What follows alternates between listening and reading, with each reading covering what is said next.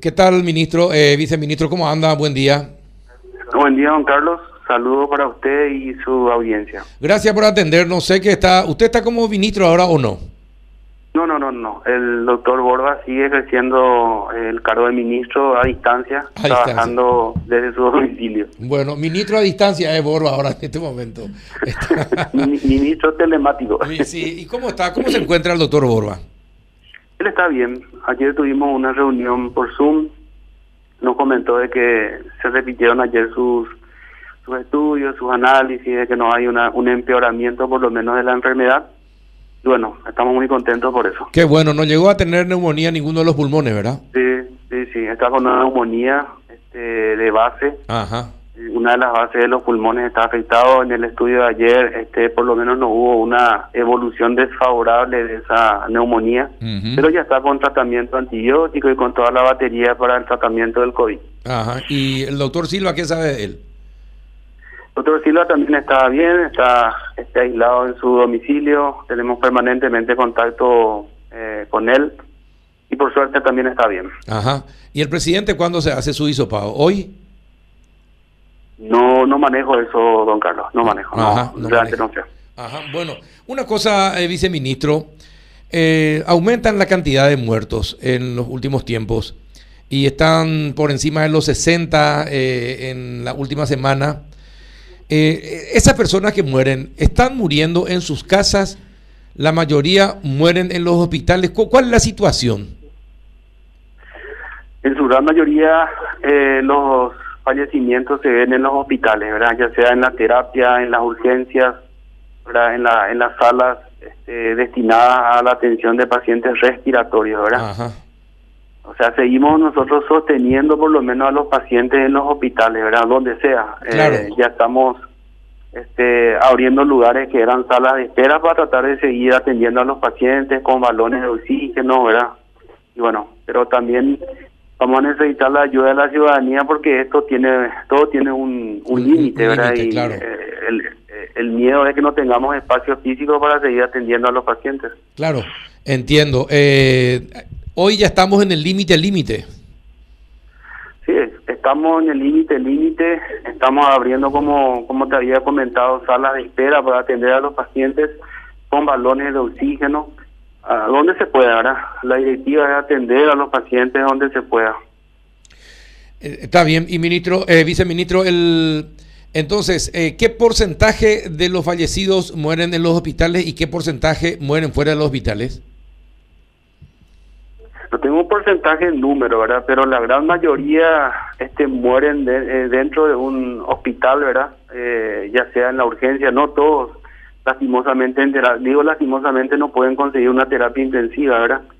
Pero por lo menos el reporte que tenemos es este que en, en su gran mayoría, y no tengo reportes, ¿verdad?, de pacientes que hayan estado cursando la enfermedad, que no hayan podido llegar a un centro asistencial y hayan fallecido en su casa, ¿verdad? Ajá. No digo con eso que no haya, ¿verdad? Pero por lo menos nosotros no tenemos ese reporte.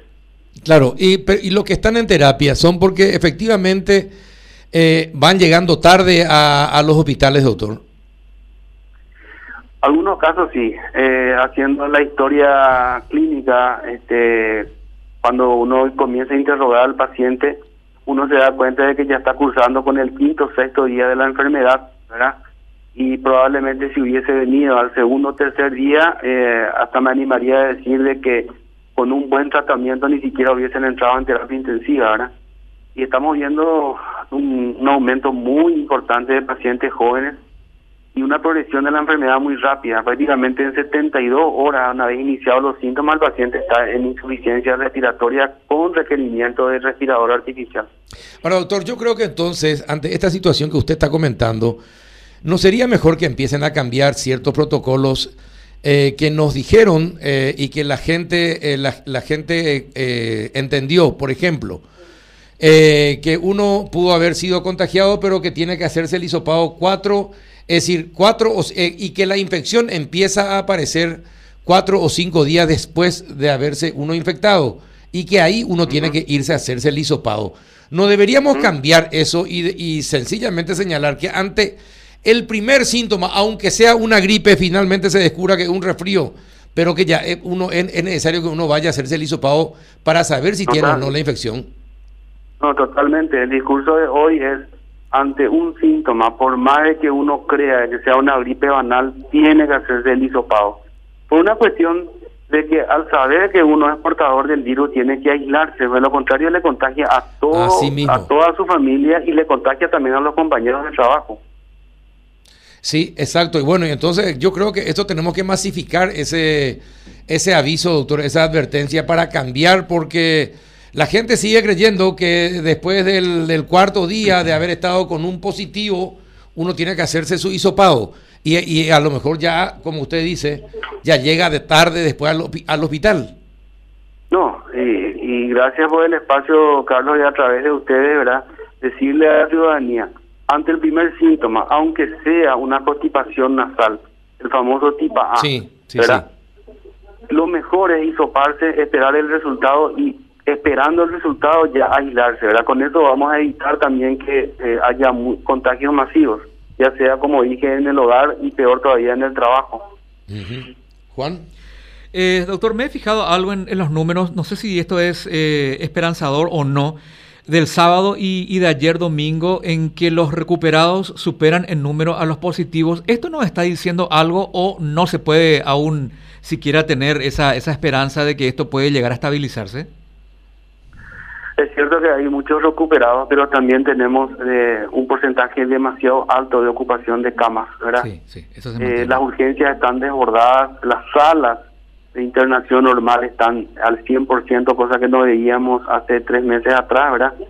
Y seguimos con una altísima demanda de pacientes para terapia intensiva. Tenemos alrededor de 35 a 40 pedidos por día para, para ingreso en terapia intensiva. O sea, seguimos muy con esas cifras muy altas y cuanto más pacientes en terapia y cuanto más requerimiento, por supuesto, aumenta la este, eh, el porcentaje también de fallecidos.